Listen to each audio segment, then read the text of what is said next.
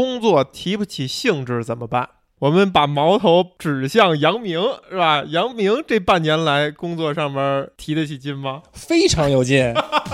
泽泽，你同意他这个回答吗？同意，同意，非常有劲，非常同意。哦，因为他的那个工作实际上是啥也不是的，啥也不是。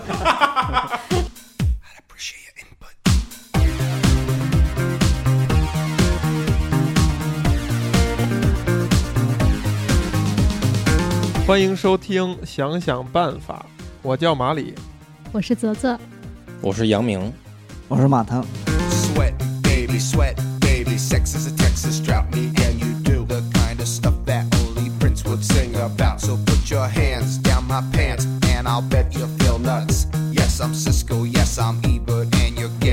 我们聊一个非常非常有意思的问题，工作提不起兴致怎么办？转会啊，转不是说不许说黑话吗？不是，我刚才他们聊足球可以强行转到足球上，你好像你会看似的。我不会看，我就有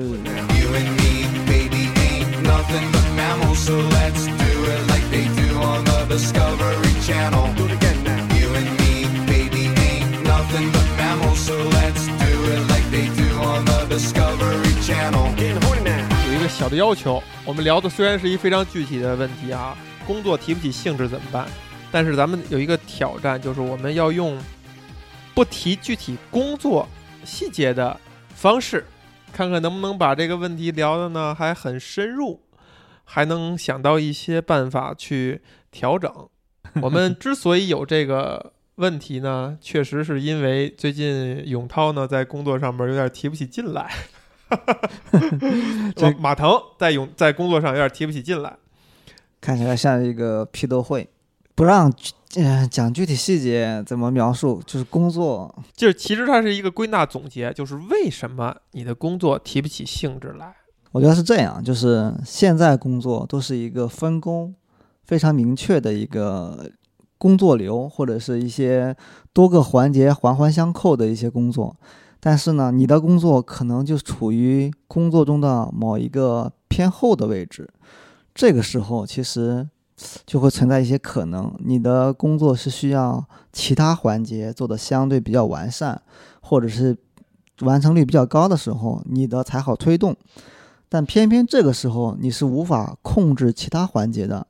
你的发力范围呢只能局限在这一个小的部分中，这个时候就比较痛苦了。嗯，想去发力，或者是说 想, 想有所作为，对，但是呢你就不能超出这一个木桶啊。我来试图解释一下刚才马腾说的这个问题哈。你先解释，你解释完我跟你说他背后的想法。其实在表达的是说自己是很想好好工作的，自己是很想提得起劲来的，其他部门外力或者说配合的环节不给力，导致自己使不上劲，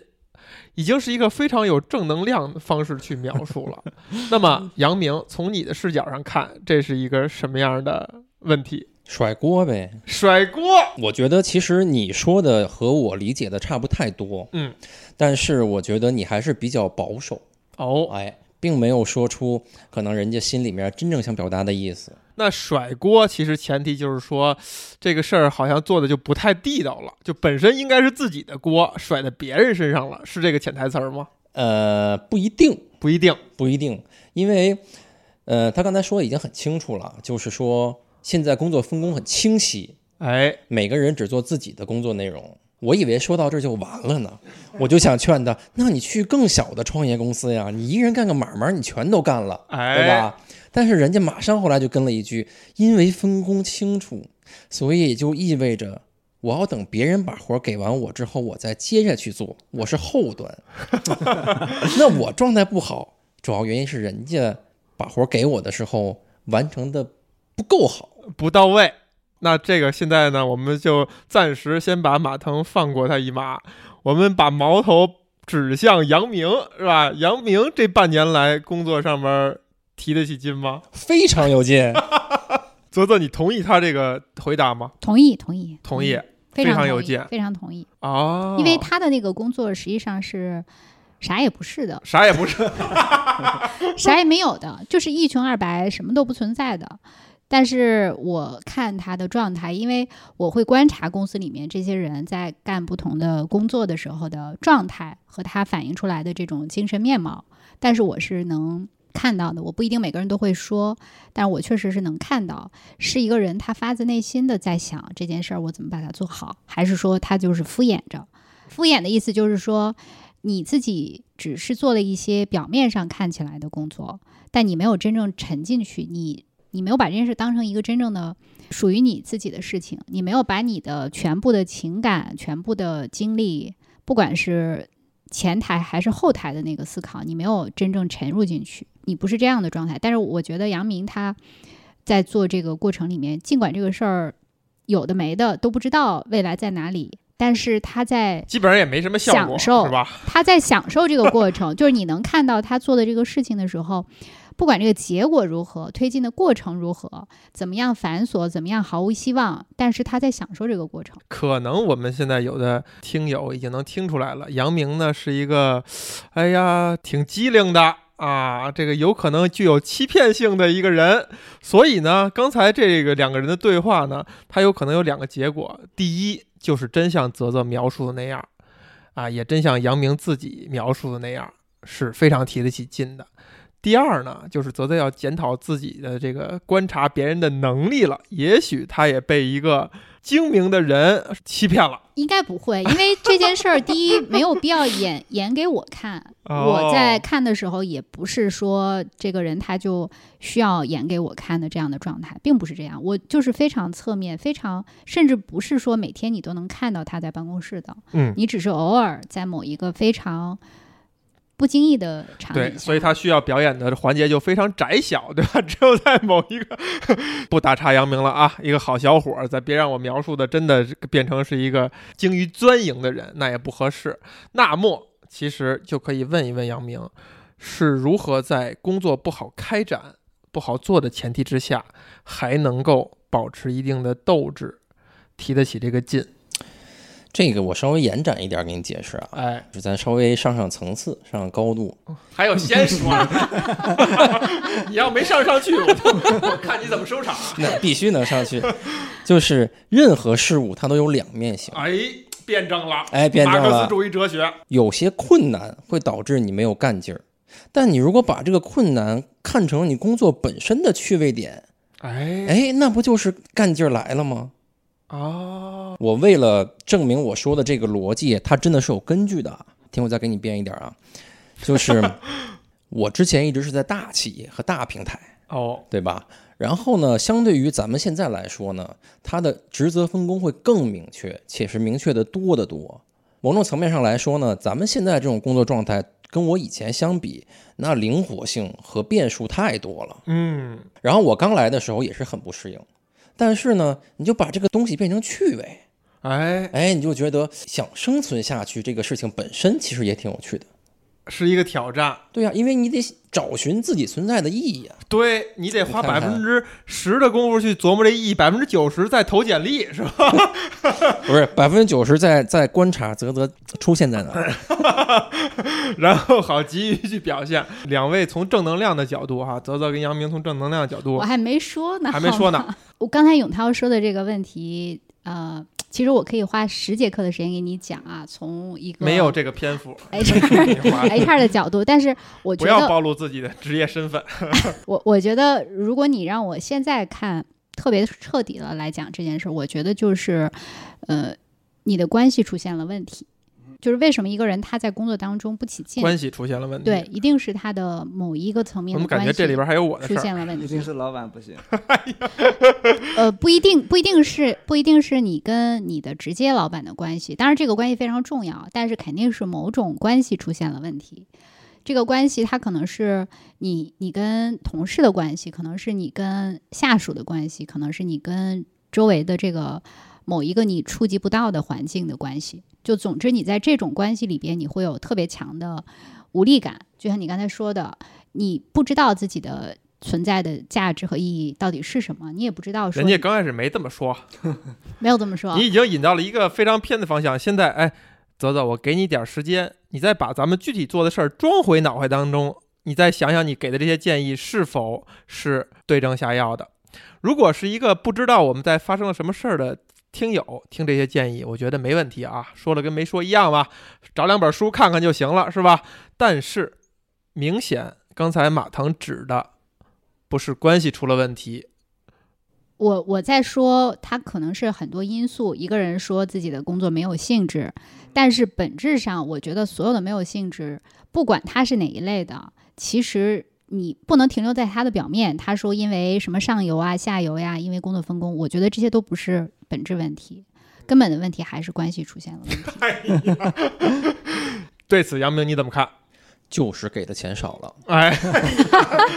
那我跟你说，这这也是一种关系啊。嗯，那他那你要到这个维度上，什么都是关系了。但是我可以负责的跟杨明说，不是这样的。嗯啊啊，哎呦，你好像套就是钱还行，你好像套、啊、套出了什么什么信息是吧？好，不能让这个马腾预言到位哈、啊，咱们别变成一个批斗大会。不是因为马腾的工作没有兴致，我们把它当作是一个笼统的一个问题啊，或者呢就是说我现在对于工作就是没有兴致，提不起兴致。如果人对于工作提不起兴致，都有可能有哪些原因？我们先说一个立刻需要把它排除在外的原因，就是这人他本身就是一个懒汉，他就是一个懒人，他永远不想工作，只要是工作就不想干，只要是人家安排的东西就不想干。早上就是不想起床，有时间就想开小差，刷手机刷视频，就想去什么厕所里边待着，中午吃饭就吃好长时间，迟到早退，各种情况，就想出去玩，天天脑海里装的就是别的事儿。这个情况肯定是有的，但是这种情况呢，我觉得咱就把它排除了，因为世界上就是有这些懒人的，这不在咱们探讨范围之内，或者说你们能找到一个环境能允许你这样去做，能让你吃得饱饭也挺好，你就是这个世界的造粪机器嘛，是吧？我们排除在外，就这个人他是想工作，他有上进心，他希望能够建功立业，他希望能够有一番作为，那么会有什么因素导致一个人工作提不起兴致？成就感，成就感，成就感往下去分有两种情况。第一种情况呢是说他的工作接连受挫，接连受挫，始终看不到任何希望。哎，描述的你前一段时间啊、呃，其实也不只是前段时间了，从从上班到现在，就是他会尝试不同的方向，但是每一条路径呢都没给到他任何的成就感，或者说是成功的可能性。嗯，那久而久之的话呢，他会失去就像你说的干劲儿。他会觉得我需要一种激励，但是这种激励迟迟没有得到，这是一种情况。第二种情况呢是说他做的工作相对来讲很简单，很简单，这种简单可能有很多场景，一个最普遍的场景呢就是长期重复一样的工作内容，因为长期重复使得他本身没有了挑战性。其实我工作的过程里面基本上每隔一段时间就会出现一下这种工作提不起兴致来，甚至有可能它持续很长时间。那这个提不起兴致是刚才杨明描述的这个情况吗？嗯，不完全是，成就感可能是一方面，还有刚才我说的那个关系。不，这个你你们干嘛笑呀？必须要让那个泽泽把关系讲清楚了，要不然他永远忘不下这个事儿，知道吧？什么都能拐过来。好，你给你一个足够的篇幅，反正都剪进去。就是、就是我对工作的这个要求就是。我希望我工作的这个小的氛围和场合和这些相处的人，大家都是能够进入到一个呃比较紧密的状态，然后大家能够彼此了解，彼此成为朋友，彼此是战友，就是他彼此之间是需要很很大的支撑的。就有的时候我的工作并不是真的为了，就虽然我工作非常投入，但是为了那个事情，这个事情本身可能在我看来它的那个意义更更弱于我在工作当中建立的这些友谊。所以其实我过往的那些交到的时间很长的朋友，大部分都是在工作当中结识的。所以这个是我为什么刚才我说关系，是因为我在工作当中非常希望在这个过程里面能够跟别人有非常深层次的交互，大家可以共同把这个事情做好，这个事情对我来说是更为重要的。我突然觉得泽泽说的很有道理哈，就是哪怕你们干了一件没有那么很有深刻意义的事儿，哪怕你这工作再努力，做的再怎么样，也受限于其他环节做的不好而没有什么收效。但是如果你天天工作的这个氛围很好，其乐融融啊，很有战友感，一起去打仗，是不是能够解决工作没有干劲儿的这件事儿呢？一定程度上是可以的吧。就比方说你一群人去做一件事，是肯定是相互之间能够得到支撑，得到一种友好的氛围的。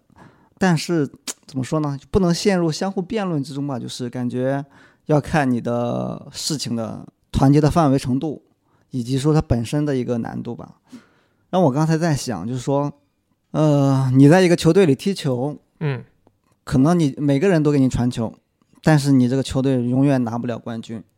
永远升不了 A 甲级联赛。永涛尽力了，尽力在用足球术语是吧？我我我其实听不懂永涛在说什么啊，但是但是但是我觉得，嗯，就是我回忆一下我原来工作的所有的那些经历，还有我每次离开一个工作环境的核心原因，嗯，都是被动的被猎头猎走，其实都是因为关系，关系，就这个关系是因为我在意的人或者我为之一起共事的这些亲密的战友，他们不在了，哦，基本上都是因为这个原因，没有其他的。就是我从来没有主动去说我要去找一个工作，尽管这个工作它让你觉得非常的折磨，成就感不高也好，或者是重复性也好，或者是永涛说的这个事情本身不好玩，没有希望也好，这些都不会造成让我真正的离开。就我可能会很沮丧，也可能会呃不满意，但是它不会导致我真正离开。哎，从这个问题我刚刚想到了一个一个概念啊，就是对人不对事和对事不对人。所以可以这样理解泽泽刚才说的意思，就是你更倾向于是一个对人不对事，而不是对事不对人的人。呃，我我之所以会这样，我也是现在才开始去想为什么我会做这样的选择。可能是我底层上是比较相信说，如果你有一个好的团队，一群人，尽管这个事情当下不是很如意，但是他总会有希望。因为世界上的事情非常的多，你你说什么事情会成呢？其实成的事情都是非常小概率的，大部分的事情都是不成的。成功概率本身就很小的情况下，你有幸跟一群你喜欢的人一起工作，其实是更重要的。因为这件事儿，一旦你跟他们一起工作了，至少它是你可以把握的。那些成不成的事情根本根本就在你的掌控范围之外。大部分的团队成功和失败根本不取决于这个团队本身，也不取决于这些人，它有非常非常强的这个机会因素，幸运的因素在。我还挺同意的，让马腾把刚才他没说完的那话再试图说完。差不多吧。其实我有点想问，就是呃，这好像感觉都在说服我一样，但是把那个例子说完哈，就是每个人都在给你传球，但是永远拿不着冠军，冠军是因为什么呢？是因为大家能力不行，还是因为什么？还是因为你就算所有球队都极其努力，最后也只有一可能有一个冠军，那其他球队你就抹灭了他的存在，或者说他的努力了吗？势必是不行的。对，就是一直在争四的球队也是有人喜欢的，是不是？这还真知道一个这么高级的梗呢，永涛一直在争四的球队。哎呀，你看你看，把咱们把泽泽给抛抛离在外了哈。但是我其实解释一下这个梗，就是英超有一支球队叫做阿森纳，是吧？常年一直争四，但是这个梗的下一步发展就是，他这几年他连争四都争不上了。他肯定是有很多死忠的，或者说他们大家喜欢的原因，就是因为他们表现出来的那种风格，或者是那种做事的态度吧。还是说你非常，你其实如果沿着这个举例来说，或者沿着这种象征来说的话，你很在意那个冠军？我其实好像也没有很在意冠军，因为我我其实非常同意泽泽刚才说的，冠军只有一个，其实大部分事情也是我说的啊，意意思是一样的嘛，就冠军只有一个，城市的或者说大部分事情也不是由人决定的，对，它可能会有其他很多因素。你给举了一个特别好的例子，我们就拿踢球这件事儿来继续说哈，嗯，因为它好像是一个更容易绕开具体工作细节的点。成功转到了球队上，我恰恰真的就喜欢大家没有目的性，没有那么强的竞争性的，但是踢得特别开心。就是两支队哪怕打打闹闹，只要大家认真哈，别一支队进攻另外一支队不防守在那站着，那也没意思，就还是认真踢。但是呢基本上还是大家没有那么功利，最后谁赢谁输，你进一个我进一个，没有那么重要。我很少射门，有可能我到门前了，我这球我都传给别人，这个东西打得行云流水，这个过程是很重要的。所以我非常非常在意的是踢球时候的氛围。比如说有的时候有一两个那种踢着踢着球容易急眼的，特认真是吧，下脚很狠，然后哎你这球你怎么不跑啊什么的，或者说跟对方一有冲突了，俩人就容易争执起来了，我就特别烦。我说咱踢球咱别斗气儿是吧，斗气儿咱就别踢了，又没有给人给你发奖杯，大家就是业余时间踢一踢干嘛呢？我不知道同样踢球的杨明会不会是这种心态，以及你觉得你在踢球上的心态跟在工作上的心态是不是一样的？我跟你的心态完全不一样，完全不一样，因为你是守门员，我是没有踢着玩儿这么一回事是吧？不是，你这属于这个看不起大门位置歧视，就歧视永涛的这个职业是吧？好的门将是成功球队的一半，那那当然、啊、当然，这个是整个足坛都必须要接受的现实。是的，我的踢球的风格就是说要赢赢要拼，哪怕你赢得非常的丑陋。呃，这是原则问题，你不要转移话题啊，这是两回事情。在一定的职业操守啊和道德基础之上，还是要尽自己全力，要取得胜利。因为竞技体育嘛，它胜利是它乐趣的一部分。是的，嗯，这个我也同意。所以来说嘛，就是如果你让我踢一场，之前大家就商量好了，今天玩纯玩，开心就好，那我可能就会觉得兴致不大。哎，你反而这样会觉得兴致不大、嗯、对。那你在工作上跟这个在踢球上是同样的心态吗？很类似啊，拿一个点来说，我是一个需要成就感的人。嗯，如果长期受挫没有成就感，哎，我就会有比如说觉得没有干劲了，或者是说我需要寻找更多的方向去能够快速的让自己补充一些成就感，就像补充营养一样啊，然后再重新去去寻找赛道。你过去半年多少是补充来的成就感？很多都是补充来的成就感。所以你会自己找辙去、嗯、对啊，要不然呢？自己怎么找辙呀？用抽象的方式描述一下，用辩证的方式来看待这个问题。对，就是虽然我们没达到目的，但是我成长了。哎，对对对，多多少少吧，类似于你这种方法吧，心理调节的方式了啊，或者说你说的再极端点，比如说叫阿 Q 什么法则、哎、对对，其实也不能叫阿 Q 法则，因为呃，我我有一段时间特别不爽的时候，嗯，为什么我我会一直坚持？一个是你周围还有一些你喜欢的人，他们跟你一起工作关系，还有一个还有一个很重要的原因就是呃，我觉得你不管这个工作有多不来劲，或者说不管你做的这个事情有多让你沮丧，但是你自己只要投入了 百分之百 百分之一百二十， 你就会留下你所有的东西，就这个东西留下来，它不知道会在你未来的什么时候它会有用，无心插柳。哎，这是我说的话吗？对，是不是？是你是你说的，就是你其实道理是一样的，就是你不知道你现在做这个工作，甚至有的时候你都不知道你做这事有什么意义，我为什么要这么痛苦，我为什么要做这件事情，你可能都不知道说这件事情我做了它有没有什么对你当下的这个收益，但是你做完了之后，可能很长时间之后你会发现，哦，这件事情它其实我当时投入了很多，我就由此而学习到了，没错，收获到了某些东西。而且很多成功学的书里面教过很多方法。嗯，举个例子，就是如果我每次都把目标设定的过于长的话，就会导致特别是在一些不成熟的模式里面，嗯，经常你够不到最终的成功。但是如果我把目标拆分的尽量碎，按照自己的节奏啊，嗯，十个工作里面有九个工作都没有完成最终的目标，但是我可能多多少少完成了我自己给自己设定的阶段性目标，它也是一种成就的换算嘛。嗯、刚才泽泽跟杨明说的这些，嗯、永涛对你会不会产生作用？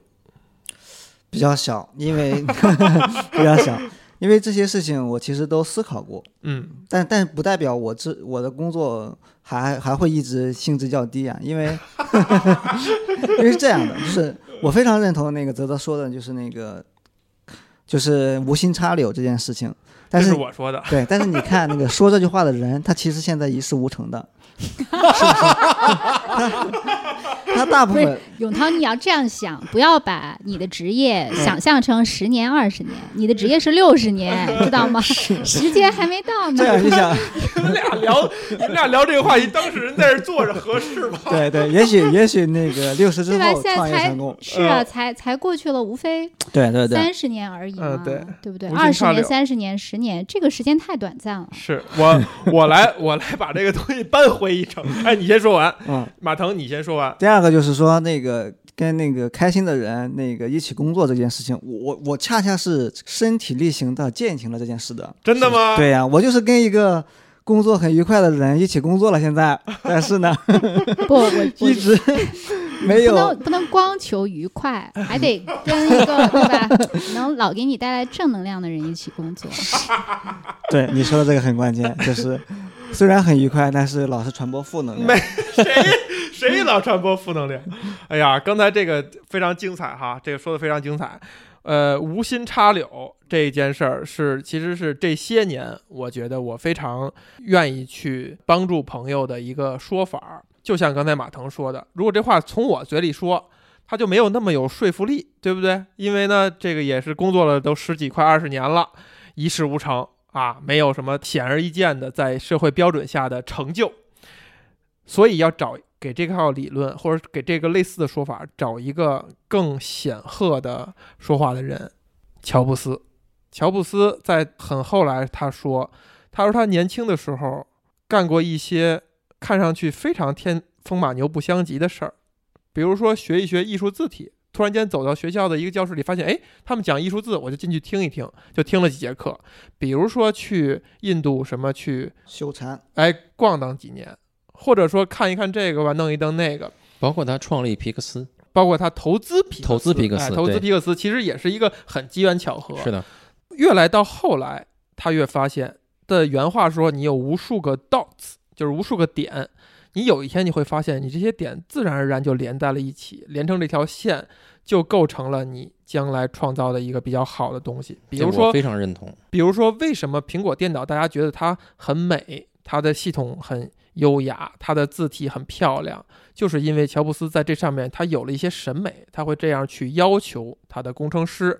啊，你哪怕这东西这个功能都没弄完整呢。你比如说有一些戏剧性描写乔布斯的片段哈，说一个光标他在那儿抠哧半天，而这些事就造就了他所做的这些产品的竞争力啊。当然了，一个成功的人是后往后去看他怎么说都可以，但是我想说的这一点呢，其实是说不是所有人都有这个能力，就是你这些 dots， 你这些点，你这些积累，要进入一个真的是非常天才的大脑，非常高素质的容器，它才有可能会被加工成好的出路或者东西。看似这个点就变成了一个精英学了，其实不是。因为在我看来，一个高素质的人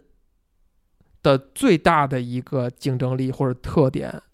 就是他的斗志，就是他的上进心，不自觉的就想去贡献东西，好奇心或者新鲜事物的欲望，不是说他物质上的欲望，他非常上进，他非常能够感染别人，影响别人，他的那种能量，他的那种热情，这个是我觉得是一个高素质人才往往会被大家忽视的一部分。而比如说智商啊，比如说他的记忆力啊等等呢，当然重要，但是我觉得那个东西是更重要的。我也遇到过那些非常聪明，非常有天赋，记忆力超强的人，但是他就是安于一个，哎呦，闲闲逛荡几天就完了，这工作能少干就少干吧，我就老婆孩子热炕头吧，等等，他就安于这个，导致他其实并没有什么所谓的我们看上去的他能够影响别人，或者说他的成就。或者我我换一个嗯说法，就是其实我觉得所有的事情其实根本就没有别人，都是你自己。嗯，就是你自己是可以有一千种一万种甚至你现在根本想象不到的方式去应对你周围的环境或者你现在面临的那些事情的。这个考验并不来自于外界，而是当你遇到一个状况的时候，你究竟要怎么应对。不同的人他会有一万种不同的选择，最后还是回到你自己的身上。像刚才马腾一开始说这个呃其他的部门怎么怎么样，我这个怎么怎么样。其实你你知道，我要是在别变成批斗会啊，不是不是批斗会，就我我非常非常理解这种呃心态，但是我现在想的就是那些东西跟我没有任何关系。哎，我只关注的就是我此刻。我如何和我自己相处，它让我完全进入到了一种我可以不在意周围的人和事，我可以不在乎我的工作的场景工作的场合，我就会变得特别的自由。嗯，我就是我我我觉得特别自由，不一样的烟火我就觉得会特别的自由，因为你可以在这个过程当中充分的掌握你自己的行动，你自己的心态，你可以想做什么就做什么。再给马腾一次说话的机会，就是看样子好像变成了一个批斗会，你要不要来扳回一城，我们就收了你。这个东西是扳不回来的就是我觉得这个东西吧，就是婆说婆有理，但是但是但是我非常非非常认同的一点就是有好胜心或者是有有斗志是非常关键的。我们看看以后还有没有机会啊，去聊聊怎么样从各个角度去建立斗志这个话题。